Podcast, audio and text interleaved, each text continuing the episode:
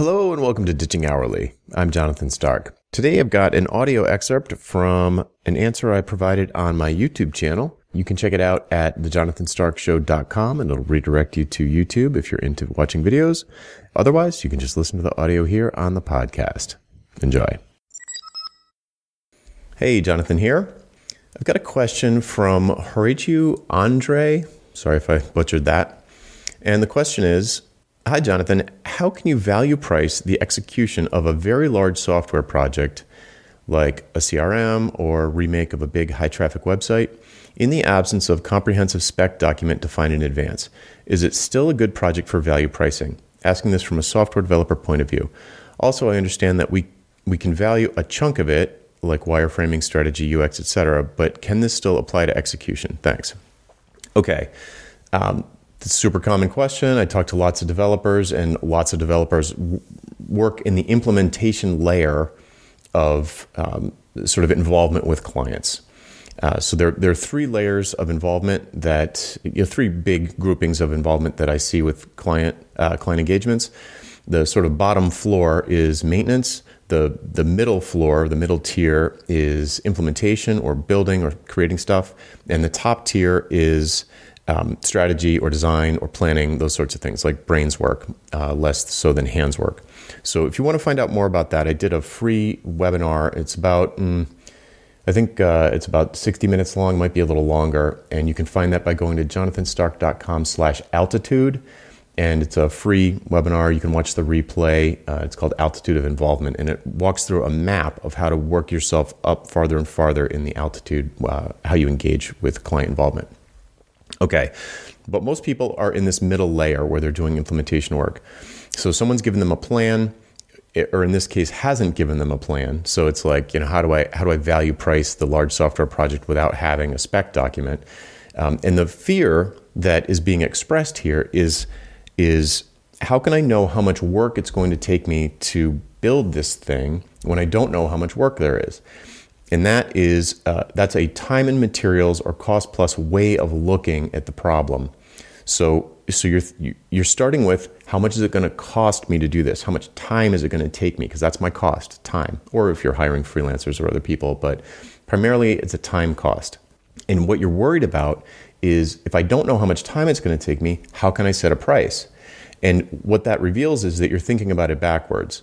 You need to think about what the outcome of having it built is and what the value of that might be to the customer, and then set a price based on that.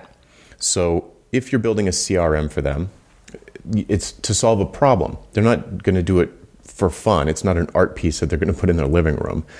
They're trying to achieve some goal. And if it's a C R M, it's going to be, you know, to have some sort of system for their salespeople to uh, engage with leads and prospects and turn them into customers and that sort of thing. That's what a C R M's for.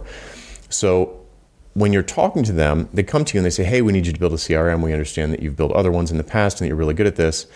A value pricer is going to come at this like so. They're going to say, um, you know, thank you. Yes, I can build C R Ms for people. I've done it in the past. It's been very successful.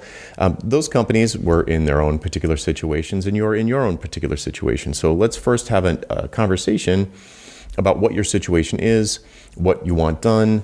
Just sort of brain dump all the all the aspects of the project that you're aware of. And they'll do that for a while, and you'll take notes, and that'll be really helpful.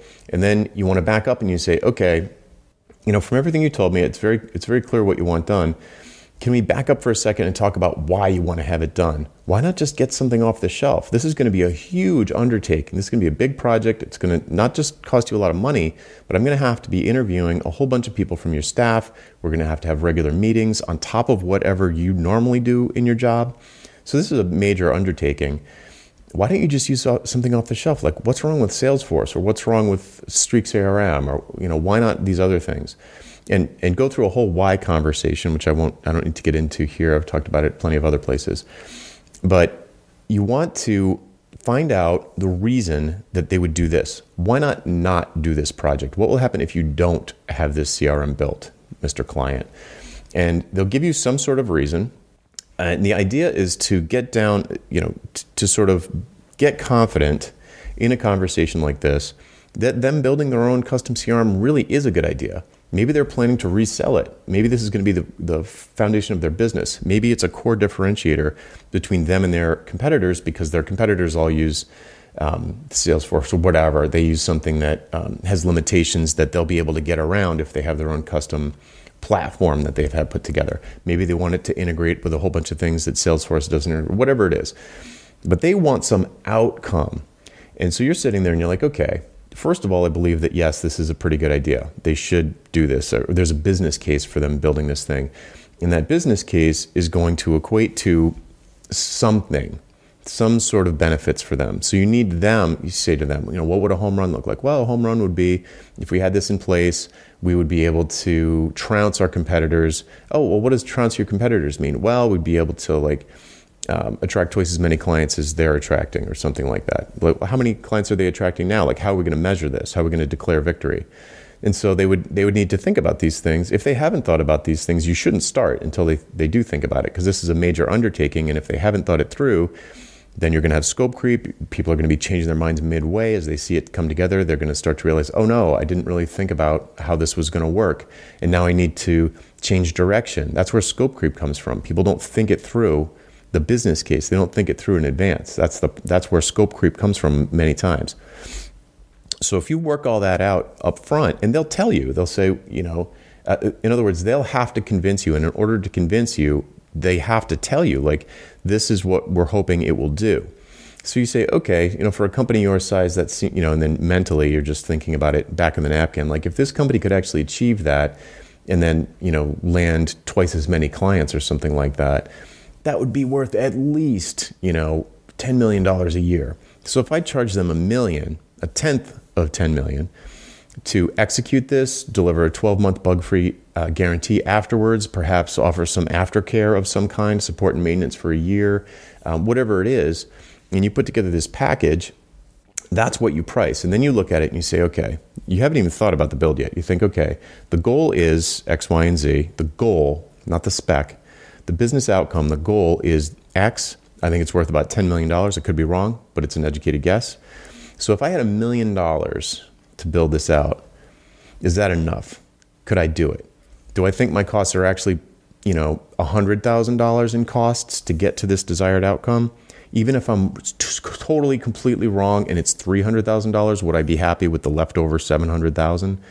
And I'm, I'm using round numbers and, and inflated numbers to kind of to kind of paint the picture of uh, of how, like, margin and, like, how to think about this. So if you you know if you are working with a big client, potentially a really big client, and it's obvious that this would be a ten million dollars thing for them in the first year if they could get, like, three more clients, like, if it works. Like, you're not guaranteeing they're going to get the three new clients. If you were, then you could charge ten million dollars. But if you if they are just, you know, they think that this could turn into ten million dollars in the first year alone, uh, you know, post-launch, then divide that by ten, take it down to a million. Is it worth ten percent investment to have a shot at a ten million dollars increase in revenue? Maybe it is, maybe it isn't. But if you figure out the value first, then set a price based on the value, then you're like, okay, what could I do with a million dollar budget? Could I do it for one hundred thousand dollars or two hundred thousand dollars? Even if I was totally wrong, and it was seven hundred thousand dollars, I'd still have three hundred thousand dollars profit over the course of the year. Then you start deciding about how you're going to approach it to reach that outcome. So you can spend the first, you know, first two months of the project researching the, the business logic, um, interviewing their custom, their current customers, researching the customers that they want, defining who those customers are, finding out what they're currently using, and how can you be better, that how can you offer them something more compelling with this system that you're going to build. And then you get to the end. And if it if it works, they had a huge return on investment because they only paid ten percent of the increase, and, you know, they had other costs too, but they only paid you ten percent of the increase, uh, the increased revenue. And if it fails, they only lost ten percent of this. You know, they took a shot. They have to take a risk. You're taking a risk. They took a risk, and um, yeah, I mean, that's the way it works. So you don't really need the scope at the beginning. I understand that it feels dangerous because um, people are used to pricing themselves way too low. So when scope creep happens, their margin is so thin that they're immediately losing money, or they feel like they're losing money. So the solution really is set, find projects that have a really high potential value to the client, price yourself at, say, a ten, tenth of that, you know, to to discount for the risk of it actually working. And then you, within that budget, you figure out what you can do for them, and that's what you propose. So in other words, you almost propose a scope. Okay, so I know that was a lot. I hope that helped a little bit. Um, if not, do follow. You can follow up with me in the comments. Make sure to hashtag Ask Jonathan, and uh, we'll uh, get to that answer as soon as we can. See ya. Hey, Jonathan again. Do you have questions about how to improve your business? Things like value pricing your work instead of billing for your time, or positioning yourself as the go-to person in your space, or maybe productizing your services so you never have to have another awkward sales call or spend hours writing another custom proposal. Book a one-on-one coaching call with me and get answers to these questions and others in the time it takes you to get ready for work in the morning. Best of all, you're covered by my one hundred percent satisfaction guarantee. If at the end of the call you don't feel like it was worth it, just say the word and I'll refund your purchase in full. To book your one-on-one coaching call, go to jonathan stark dot com slash call, C A L L. That U R L again is jonathan stark dot com slash call. Hope to see you there.